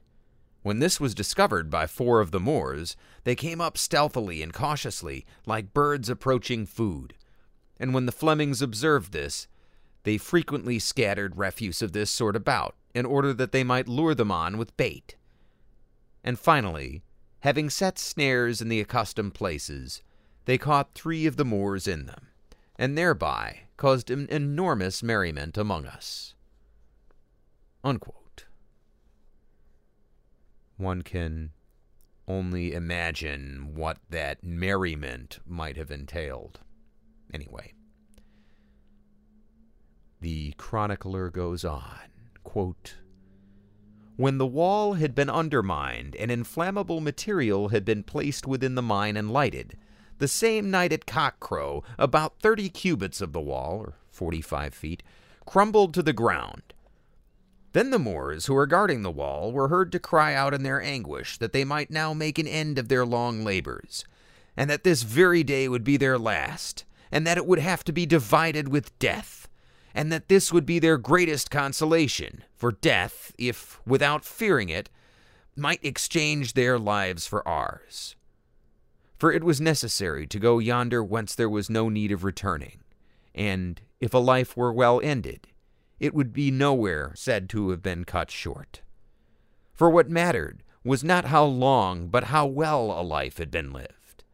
And a life would have lasted as long as it should, even though not as long as it naturally could, provided it closed in a fitting end.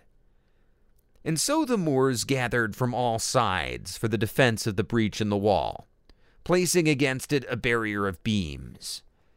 Accordingly, when the men of Cologne and the Flemings went out to attempt an entrance, they were repulsed. For although the wall had collapsed, the nature of the situation on the steep hillside prevented an entry merely by the heaps of ruins. Unquote.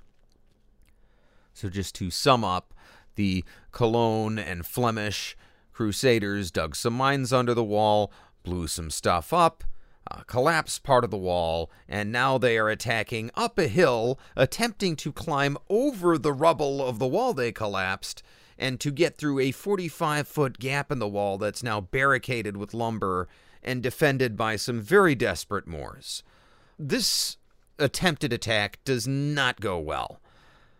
Osbernus says, quote, But when they failed to overcome the defenders in a hand to hand encounter, they attacked them furiously from a distance with arrows, so that they looked like hedgehogs as, bristling with bolts, they stood immovably at the defense and endured as if unharmed. Thus the defense was maintained against the onslaught of the attackers until the first hour of the day, when the latter retired to camp. The Normans and the English came under arms to take up the struggle in place of their associates, supposing that an entrance would be easy now that the enemy were wounded and exhausted. But they were prevented by the leaders of the Flemings and the men of Cologne, who assailed them with insults and demanded that we attempt an entrance in any way that it might be accomplished with our own engines. For they said that they had prepared the breach which now stood open for themselves, not for us and so for several days they were altogether repelled from the breach. Unquote. So, where do we stand right now? How does this compare to the situation just before the end of the failed siege of Damascus? Well, for one thing, the food situation is reversed. Right? A major factor Probably the main factor in the Crusaders having to withdraw from Damascus was the fact that they were out of food and they had lost control of those orchards, right? Well, here outside of Lisbon, the Crusaders control all of the food sources, and it is the besieged defenders of the city who are starving. This has some knock on effects, right? We hear about some of these starving Muslims coming out of the city to scavenge food in any way they can, and they're captured. And some of the poorest Moors even just come out and surrender because they're too poor to be worth ransoming. And the Crusaders are able to get some valuable information out of them in exchange for food.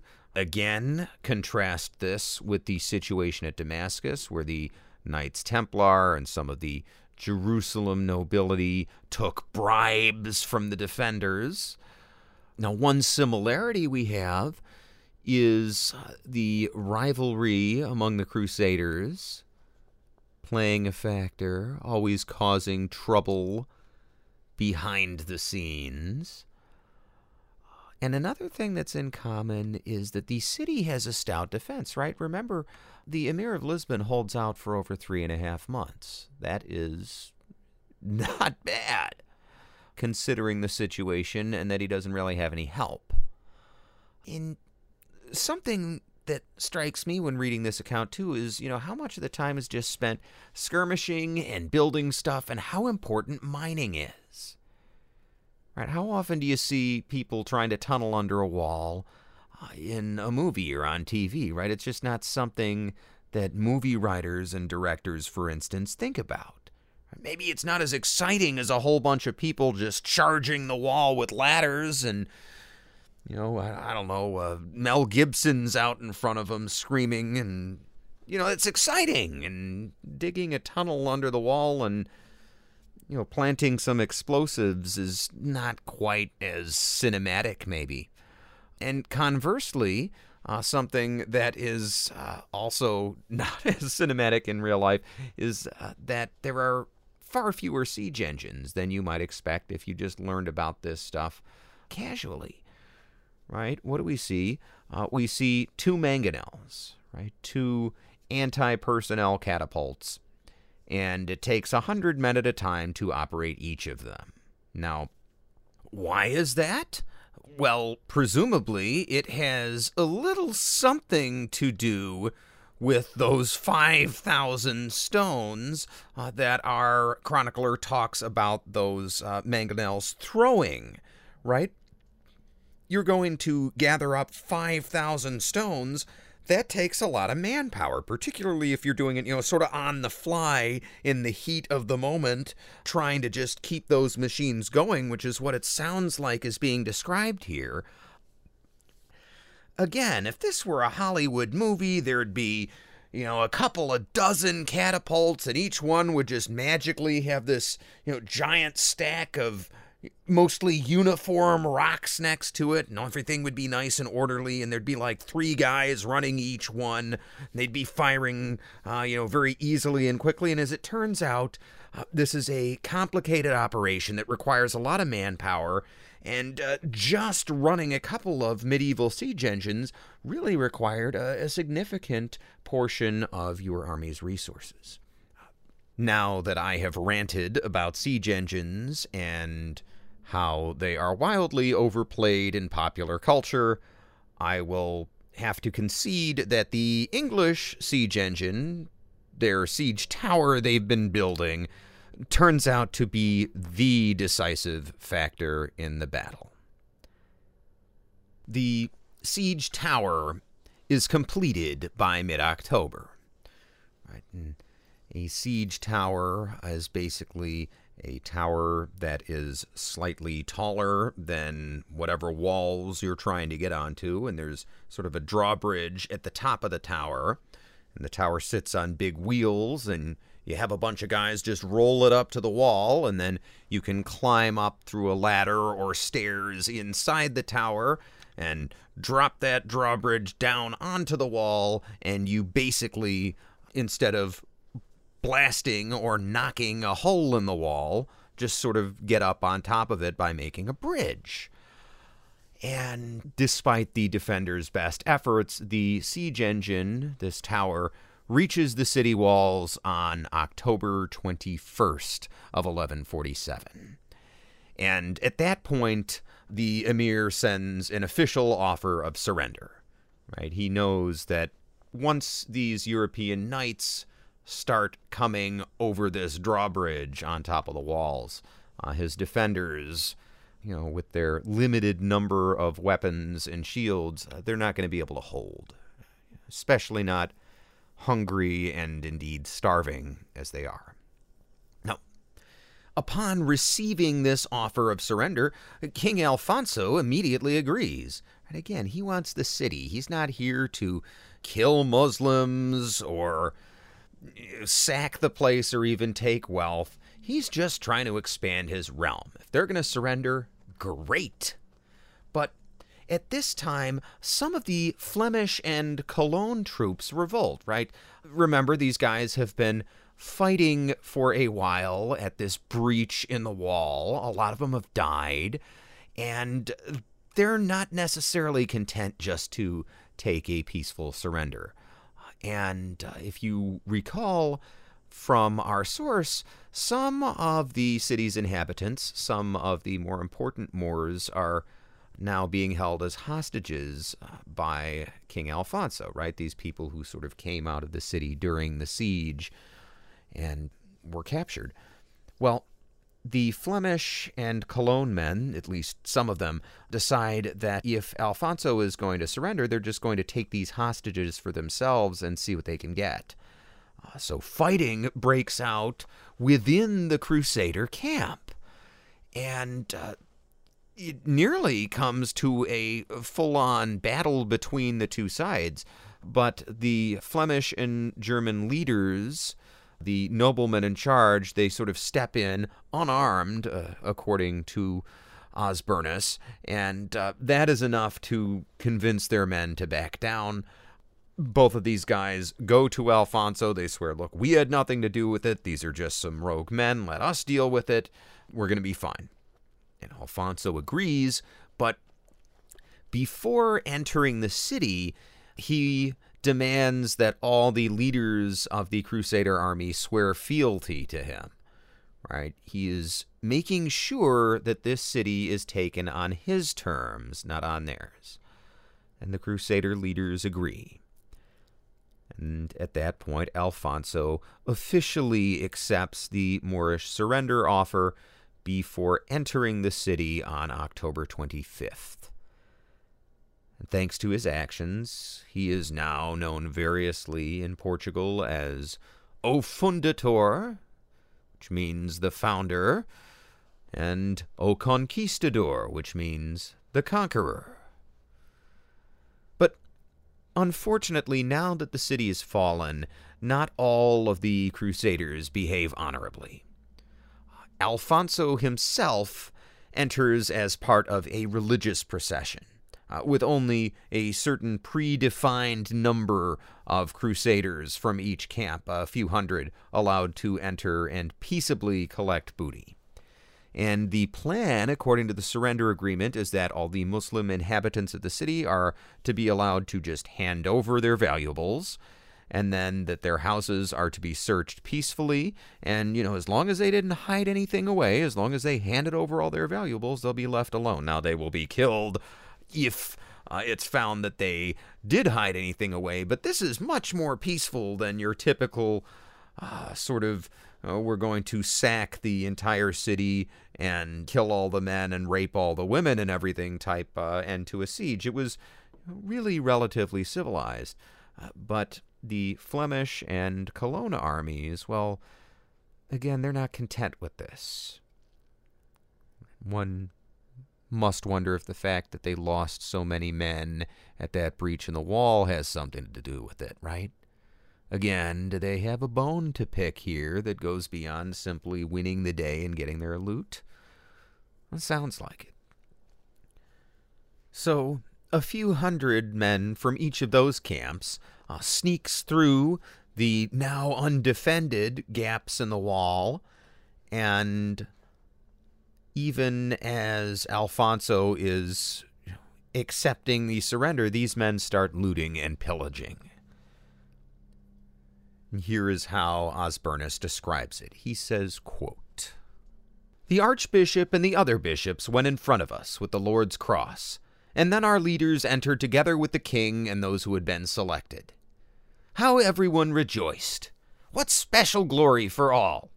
What great joy, and what a great abundance there was of pious tears when, to the praise and honor of God and of the most holy Virgin Mary, the saving cross was placed atop the highest tower to be seen by all as a symbol of the city's subjection, while the archbishop and bishops, together with the clergy and everyone, intoned with wonderful rejoicing the Te Deum, Laudamus, and the Asperges Mei, together with devout prayers. The king, meanwhile, went around the strong walls of the fortress on foot. The men of Cologne and the Flemings, when they saw in the city so many spurs to their greed, did not observe their oaths or their religious guarantees. They ran hither and yon. They plundered. They broke down doors. They rummaged through the interior of every house. They drove the citizens away and harassed them improperly and unjustly. They destroyed clothes and utensils. They treated virgins shamefully. They acted as if right and wrong were the same. They secretly took away everything which should have been common property. They even cut the throat of the elderly bishop of the city, slaying him against all right and justice. The Normans and the English, however, for whom faith and religion were of the greatest importance, contemplating what such actions might lead to, remained quietly in their assigned position, preferring to stay their hands from looting rather than to violate the obligations of their faith and their oath bound association. This affair covered the Count of Aerschot, Christian, and their leaders with very great shame. Those are the two main leaders of the Flemish and Cologne troops. For while their men had patently disregarded their oath, ours, by staying out of it, made the greed of the others plain. Finally, they came to themselves and besought our men with earnest prayers that we should occupy the remaining sections of the city together with them, so that, after the loot had been divided, all the injuries and thefts might be discussed peacefully, and they would be prepared to make amends for the evils they had presumed to commit. The enemy, when they had been despoiled in the city, left the town through three gates continuously from Saturday morning until the following Wednesday. There was such a multitude of people that it seemed as if all of Spain were mingled in the crowd. Unquote. Well, after the siege of Lisbon, some of the Crusaders would continue on to the Holy Land. Most of these few who continued would stop in Barcelona along the way to help with another Christian kingdom there. The vast majority of those crusaders who fought at Lisbon would ultimately stay and settle in the city, which would further bolster its new Christian identity. The conquest of this ancient and important city would help to cement Alfonso I's legacy as the founder of Portugal.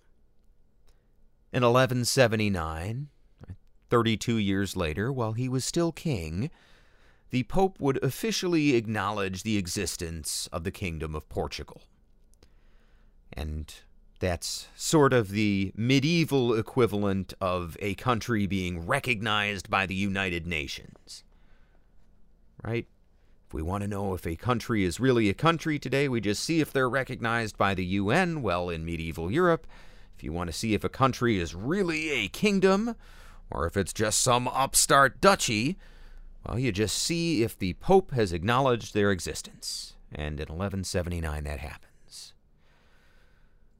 By 1249, the last remnants of Moorish control would be driven from Portugal and it would be 243 more years, right, until 1492, when Spain would complete her own more famous Reconquista by defeating the Emirate of Granada. But in 1249, Portugal was already essentially modern day Portugal. And by the end of the 1200s, the last few major changes would happen. Right? The capital would be moved to Lisbon in 1255, and in 1297, the last modification would be made to the country's borders.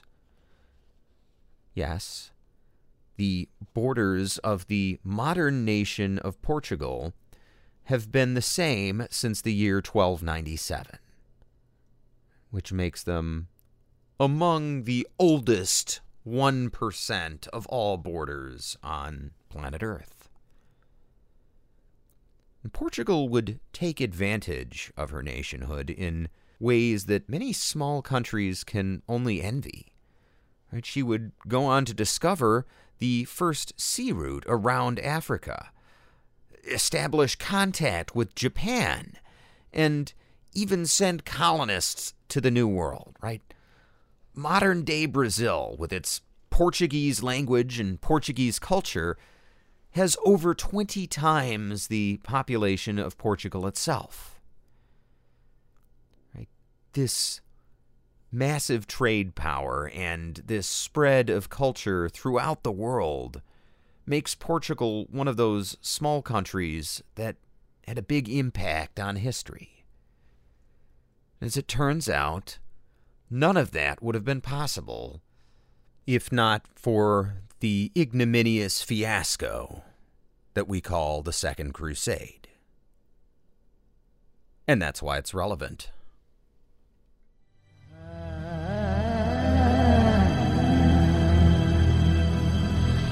uh.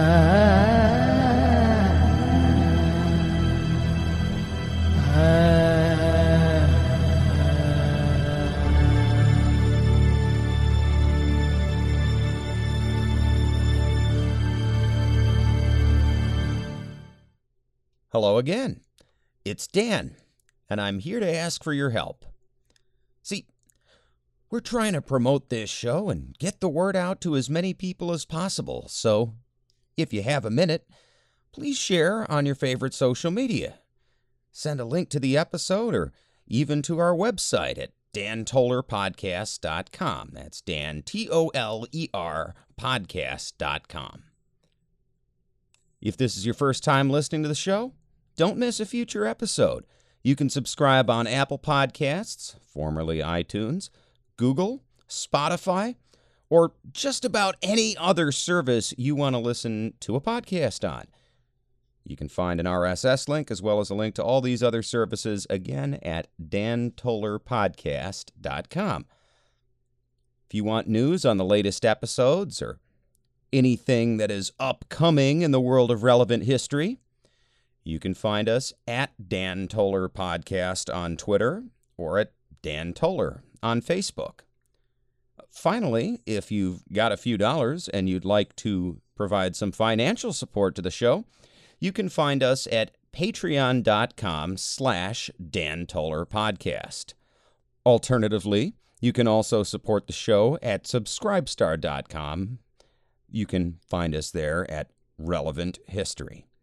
And for everything else, including links to interviews and my blog, which may or may not ever get updated, once again, Dan Toler Podcast, Dan T O L E R podcast.com. Thanks for listening.